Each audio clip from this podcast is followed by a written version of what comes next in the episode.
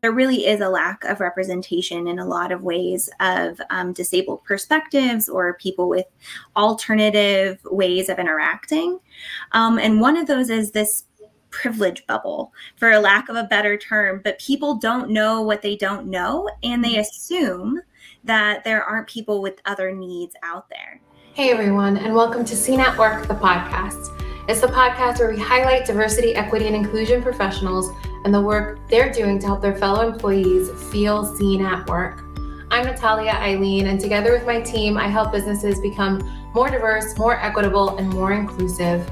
And I cannot wait to share with you a conversation I had with a fellow diversity, equity, and inclusion practitioner, Courtney Mullin. Courtney is actually a member of my team. She is one of our senior consultants at Seen at Work, and her background is in disability and accessibility. She helps organizations think about how they're considering accessibility within their workplaces. This conversation was a great one. We discussed the idea of universal design, how you can bring into fruition a more equitable and more accessible workplace, and therefore a more inclusive one. Now, without further ado, I'll let you listen in on this conversation I had with Courtney. Okay, we are joined today by Courtney Mullin, a colleague of mine at Seen at Work, and I'm so excited to have her on. Hi, Courtney. Hi, Natalia. I'm so excited to be here. Yes, uh, we have a lot to talk about, but I think the first thing we should jump right into is just who you are and what expertise the audience can expect to hear from you. Okay, so um, as Natalia said, my name is Courtney Mullin. I am a senior consultant at C, Seen at Work and had a little difficulty getting that out there at Seen at Work. And a lot of my expertise is around workplace culture and primarily with a look to disability perspectives. So, how can we make our workplaces the most inclusive, the most inviting, the most welcoming to people um, in, who have disabilities, as well as everyone generally? Um, and so I'm really excited to spend some time talking a little bit about some of those concepts today. Um, and we can jump right in. Yeah. Okay. Well, I know a lot of your background is in accessibility and in disability advocacy. So I'm excited to have that content be front and center here today during this podcast episode. So tell me a little bit about this idea of accessibility and why we want to have these conversations when we're talking about corporate spaces or workplaces generally?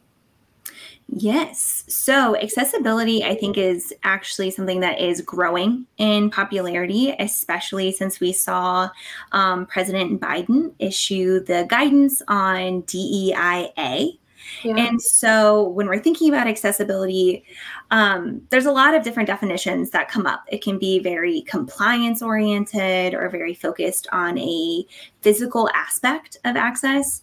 But I'm going to offer you a really short and sweet definition. It is how do we make sure that the most people are able to access our information, our um, resources that we have, that they are able to be able to benefit from or enjoy all that we have to offer in the way that is best for them.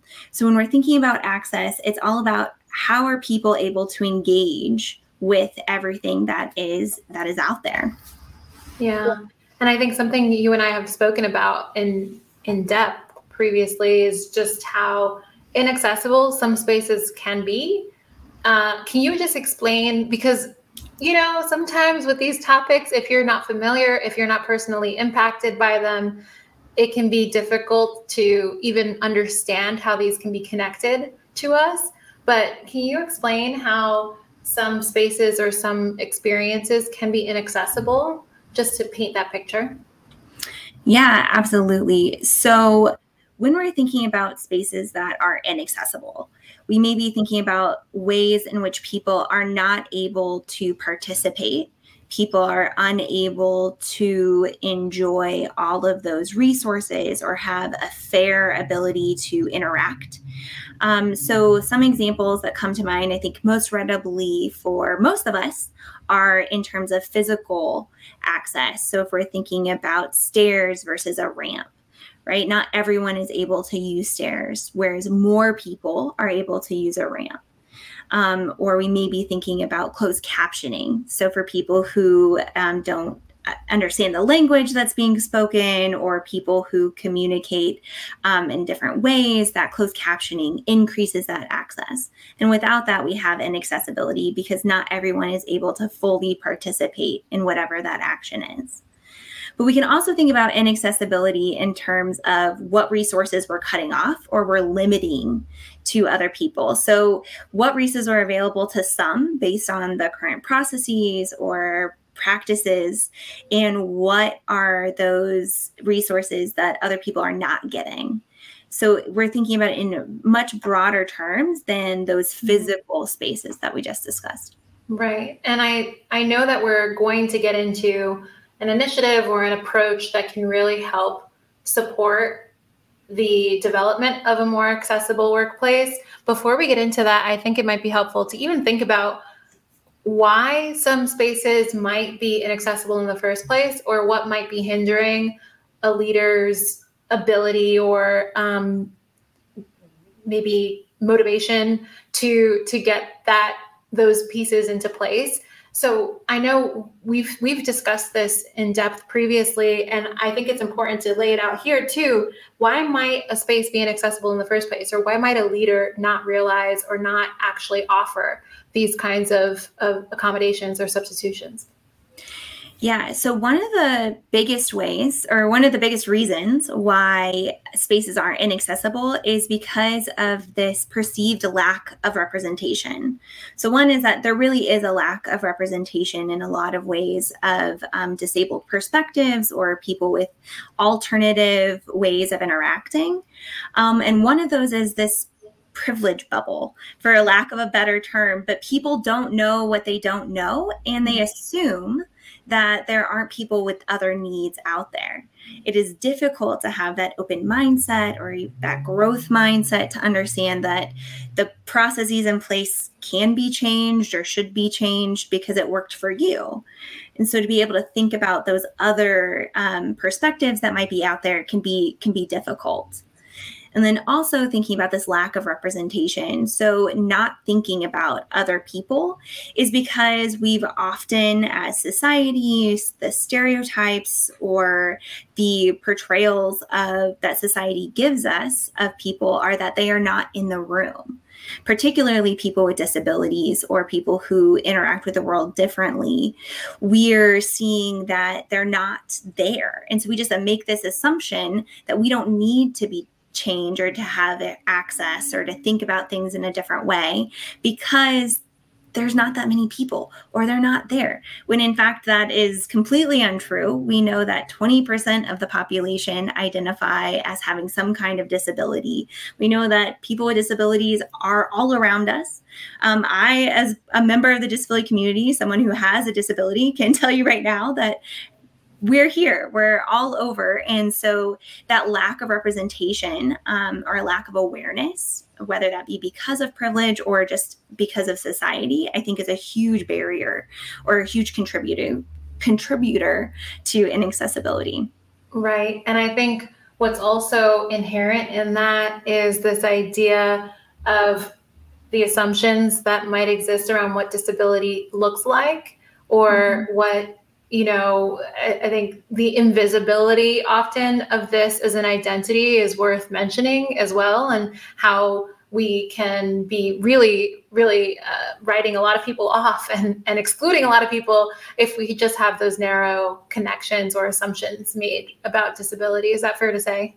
I think that's absolutely fair to say, and I think that we we're given a very specific idea about what disability is and so when someone deviates from that perception, then we are thrown off a little bit. And so we can think, and that comes in mind when we're thinking about what accessibility is, too, right? We think of those very physical spaces rather than thinking more holistically. Right. Um, so yeah, I think that that's spot on. And then there's some people who know that this is a thing and this is important, but maybe it's it's easier said than done, right? Yes. So we call that the knowing doing gap. So there is um, most people are not intentionally trying to discriminate or exclude anyone, right? There is a general sense, we know that from our DEI work generally, that people don't want to be exclusive. But if they are aware of the different perspectives that may exist, or um, in this case, talking specifically about the disability community, we know that that might be the case, that we need to change things, we need to be accessible, but we don't know how we and that we being the business community. So leaders maybe have this awareness of like i've heard of accessibility i've heard of these things that i need to change but i just don't know the ways that i'm supposed to go and do it. And so that knowing doing gap really becomes pretty prevalent. Yeah.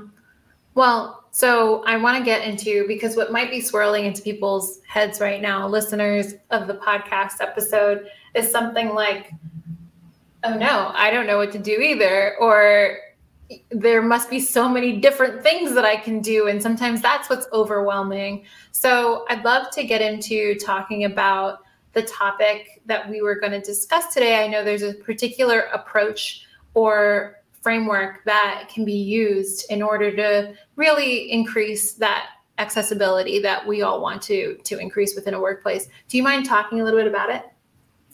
Yes. So the approach that I want to offer you is um, universal design. And so, again, universal design is most often associated with the physical spaces. Right. So, mentioned that ramp, um, thinking about you know where people are able to physically exist in a place can they move around can they interact with their coworkers all of those aspects go into universal design. And actually, you're probably pretty familiar with the concept of universal design from an education perspective. Totally. You see that come up a lot with universal um, design in instruction or in learning. But I think that this is actually a really helpful framework in thinking about accessibility broadly. We've talked about this some, but if we can expand this idea of universal design, um, this framework, from just one that is about the physical spaces or designing for people to also encompass the processes or the practices in a workplace, I think there can be a lot of synergy or a lot of alignment with making an accessible and inclusive workplace overall. And that makes a ton of sense because you know, what I'm reflecting on is how we had just spoken about people's narrow sometimes definitions of what disability is or what it looks like or what accessibility needs might be even mm-hmm. and expanding the idea of universal design but beyond physical does a lot of also expanding the idea of people having differing needs beyond physical right is that I, am just seeing the connection yeah. here. yeah, absolutely. And I think we can see that in a lot of our core tenets around inclusive leadership generally. So we know that interacting with coworkers may look different depending on who you're interacting with. We have different needs in terms of the ways that we receive our task list or even organize our tasks. All of those types of um, approaches or um, different ways of viewing the world are encompassed in this universal aspect. So, if we can start to think of universal design in our workplaces overall, then we can start to embrace some of these um, ideas, thinking about the principles of universal design, specifically with equitable use and flexibility in use. Mm-hmm. I think if we can expand that to the other processes or things that exist in our workplace, that can be really helpful. So, can you give us some examples of this? Because I can imagine that it can feel a little theoretical or, you know, very much like an approach. What does this look like tactically? Yeah, so I think um, let's just start from the beginning. So, from the very beginning of an employee life cycle, what does that look like ta- uh, from a universal design. So, one is just assuming that people are going to have different needs when they come into a space. And so, asking what those access needs might be on a recruitment tool or a job application, not assuming that you're going to already know what someone needs, but you're going to ask and you're, you're going to be able to engage in that way. Um, I think another approach within that same realm is having a rubric to be much more equitable or a skills assessment. So, again, we're taking out some of those biases that might exist and really applying a more universal approach because we're giving more flexibility in how people show up in those spaces as they are applying for jobs or being recruited. So I think when we're going for that universal design, we're really starting to encompass these other aspects within DEI broadly and really allowing for accessibility to come to the forefront. And that universal piece speaks to the proactivity of it, right? Because you're not necessarily waiting for someone to send you an email after a recruitment event and say, I could not, you know, access the information for whatever reason. Can you please give me this through this accommodation? You're not waiting for that to happen. You are doing something earlier on to make sure that no one is kind of left in the dust, right? Yes. So, and that goes that to that design piece. So it's not um, accommodate afterwards. It's not universal response to people, but it is that universal design. So, thinking about all of those different perspectives or different ways that people might interact with us from the onset. So, how is how do we design our spaces or our processes in a way from the very beginning to be able to uh, allow the most people to engage with us? So you give us an example from the recruitment side. Can you give us a few others? Maybe when people are in the middle of their careers or their experiences within their workplaces, where might you see this really coming into play?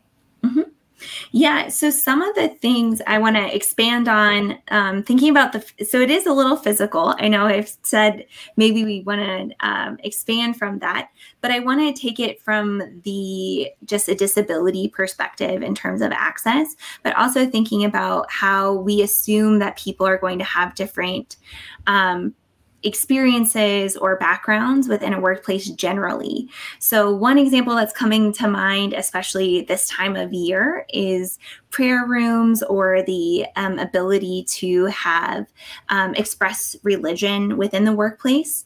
And so I think having those types of ideas from the very onset. So, how do we assume that people are going to have those types of needs and come um, with that in mind and um, already having that in place? Um, another way may be uh, having an ongoing conversation about working styles mm-hmm. and continuing to think about universally how is it that we're showing up for everyone in a slightly different way so that we, we can be the best coworkers and have the best interactions overall what i'm struck by is that some of these interventions that you're describing come a little bit at the policy or systemic level right mm-hmm. where we're talking about potentially incorporating a survey or some sort of information gathering place at the beginning of a process and that's one element of it and another version or element is within the way we lead our teams on a daily basis. So, this um, working styles conversation is a good example of that. Are there any others for, say, individual people leaders who might be leading teams, recognizing that while they may or may not have an understanding of exactly what every one of their employees needs needs from them, they want to engage in this universal design? Do you have a series of suggestions for them? Yes. So I think that being able to create a space where there's psychological safety for people to bring up those conversations or those needs is a super important aspect of embracing universal design and creating an accessible workplace. So, being able to have that conversation or making your people feel comfortable in having that conversation can go a long way. Another is knowing where to go to and having the resources available to you. So, thinking through that you might have someone who has this request or someone who may need these other types of access requirements or request these access needs be met, and just knowing where to go and taking that advocacy level on behalf of your people or in collaboration with your people can go a long way. So, it's not just um, having to know all that knowledge yourself, but knowing where you go. Is it that HR person? Is it somewhere online? But being at the ready to respond when they come up because you've proactively done the work already. Yeah, and that psychological safety uh, sounds super important, right? Because it's one thing to say, hey, let me know if you need anything. And it's another thing to actually create the space where people know that they can talk to their leader if they need anything. uh, do you have any thoughts on specifically for the disability community? how you've seen leaders do a good job because there's also there's a stigma around this right and i, I don't want to i want uh, i don't want to speak for you i'm just mm-hmm. tell us more about this stigma that sometimes makes it really hard for people to share these things yes so, um, disability stigma in particular is something that is um, at the root of a, lot, of a lot of ableism, or if we're thinking about ways that people are othered. So, the fact that we often see disability presented as something to be overcome, or that you'll grow out of, or that eventually you can just do it, right? Instead of thinking about maybe the social model of disability, or how is it that we can use universal design to change the environments that we're in to better um, accommodate people because we're all different. We all have different needs, and particularly people with disabilities navigating the world differently. And then we can make environments that make that easier and better. Um, and so, thinking about how do we, how can leaders create a space that is psychologically safe? I think yeah. one is um, opening that conversation yourself.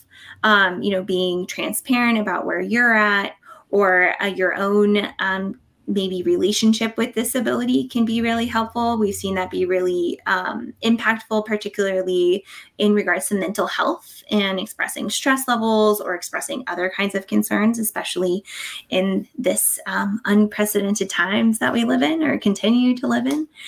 Um, but then also just creating an option for people to share their access needs without actually having to disclose any kinds of additional details. So, not making it dependent on, oh, you can only have this accommodation or have this thing that you need to be able to do your job if you meet this qualification and show me all of your doctor's notes and let's have an in-depth conversation because you don't seem disabled or you don't seem like someone that I assume to be disabled. Mm-hmm. And so just making it much easier making the process known to everyone about what mm-hmm. that looks like, what that means, and just being really proactive in um, the flexibility aspect to which you can control, right? That flexibility piece is huge. Right. And I appreciate that while we were just really discussing the unique impact that disability stigma has on those who are are disabled or who may identify as um, having something that is impacting the way they're navigating this world. Um, I think it's important what you mentioned, which is that this is for everyone, right? That everyone benefits, that everyone is different. And I think that's worth emphasizing. Yes. So we know that um, research tells us that like people with disabilities, yes, use accommodations more than people without disabilities, but that doesn't mean that not the, everyone doesn't use an accommodation or doesn't engage in that or can't benefit from. We know that when accommodations are provided or when we use a universal design approach and that um, spaces are created with accessibility in mind, that there's actually a ripple effect and that people are more positive at work, they're more productive. And that's for both people with disabilities as well as employees without disabilities. So there really is this universal benefit to having a universal design in mind. Yeah. Well, I think that's really helpful for people to keep in mind. And I imagine as people are considering integrating some elements of universal design into their leadership or into how they support their employees generally. I, I imagine there's some challenges that are worth raising that they might encounter through that process. Do you mind talking a little bit about what those could be? So, I think one that is really prevalent um, within the disability community overall is competing access needs. So, um, I'll tell you a, a, really short story. So, one uh, that becomes really salient in in a space that I've helped navigate. So, in coordinating a stakeholder group for disability advocates, we saw that some people had low vision and needed really bright lights overall. They needed to have the room be really brightly lit so that they could read what was presented. Um, but on the flip side, we also had people who were triggered by the bright lights and had migraines. Mm-hmm. And so we saw that we weren't able to have that meeting in the same space. And so the fix for that is being creative and being flexible. So we just had two separate rooms, set up a video conferencing, and it was fine. But these competing access needs or competing ways in which people work or the ways that people show up means that we have to be more flexible and more creative and more open minded as we are creating a space that is as universally accessible as possible. Hmm. What I can't help but think while you're sharing that story, which thank you for sharing it, because it really makes it uh, it's a good example of that particular challenge. I think what might be another challenge for people as they're hearing that is like, oh, this sounds like it's going to be hard. Mm-hmm. Like there's a lot to think about here. And I imagine you're used to hearing that. So, what do you usually say, or how do you approach that kind of perspective? no, that is definitely something that comes up because there are because we all have different abilities, we all have different needs. It is nearly impossible to create a place or a workspace that truly meets the needs of everyone. And so, one is just try your best but really embrace this universal design approach of being proactive. So, thinking through all of these different scenarios and being aware of what perspectives you may be missing or maybe more represented than others, and just really thinking through what that might look like. Um, also, just acknowledging that while it might be difficult, that's okay, but that's not an excuse to not do it. And so we can acknowledge that but then we still want to move forward in what we can do. I like how you have been describing this as ideally creating a space that is accessible for most people, recognizing that we're we're ideally doing this for everyone and that everyone gets that opportunity to access all of those resources and information and fill in the blank. Uh, but that the goal is almost to incrementally get better and to recognize that we're on a journey is right at least yeah. that's how i i interpreted what you said when you mentioned yeah. that we are on a journey and recognizing that identities are fluid, especially disability identities are fluid, um, that experiences evolve over time. And so while we want to be accessible to everyone, know that sometimes needs change or environments change. Um, we're all extremely familiar with how an environment can change overnight. And so being responsive to that. And so that's why I go back, I keep talking about flexibility because I think that that really comes in um, as a cornerstone when thinking about um, how to do this. Yeah. And I guess what also comes to mind for me as you talk about this fluidity is that not everybody knows what they need too, right? Or, or what, what works best for them. So that could be another challenge in this, where if you're relying on people to tell you, they might not know. Right. Yeah. That's a huge, um, especially if we're thinking about intersectionality and who yeah. has had the support to really think through what they need or mm-hmm. advocate for themselves. Mm-hmm. Being an advocate for yourself is a set of skills that not everyone gets taught right? Or it gets taught in a different way, and maybe it is more beneficial at certain stages in life. Um, but really yeah absolutely. Being able to have go on that journey with your person or with a person on your team or those around you can be a really um, great opportunity for leaders as well. Well we talked about a few different challenges but i don't know if you had a few others that you had thought through as we were discussing this as our topic for today because I, I can imagine there are probably a lot of different ones that are worth calling out. Were there any others on your mind? Yeah i think i wanted to go back to this idea of um, stigma a little bit as a challenge because um, as you were talking about you know the, the a lot of the ways in which we suggest universal design or accessibility be implemented is by asking people what they need. Mm-hmm. But it can be really difficult to um, say what you need or because you don't know know it like we just suggested but then or just talked about but also um, because of feeling like a burden so this is something that comes up really often in the disability community or in research around the disability community is this source of um, feeling responsible for having to do things independently because you don't want to be a burden to everyone else and the stigma that's associated with it of like feeling like you don't want to get something special or be treated differently.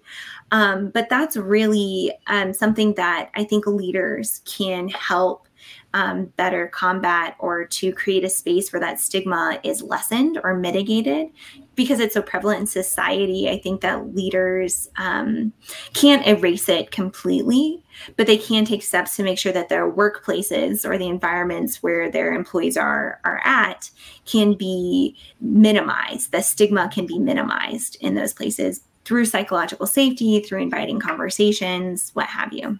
Mm-hmm. Well, I think you've given us a ton to think about on this front around accessibility, around the use of universal design, the expansion of that term, and the approach. I think so. What we always like to do is end with some advice.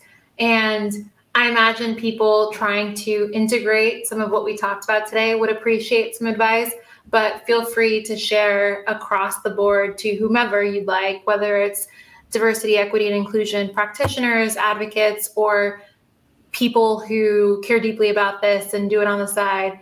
Uh, what advice do you have? Okay, so there's so many things. Like my brain just went like, oh my gosh, what what can I say?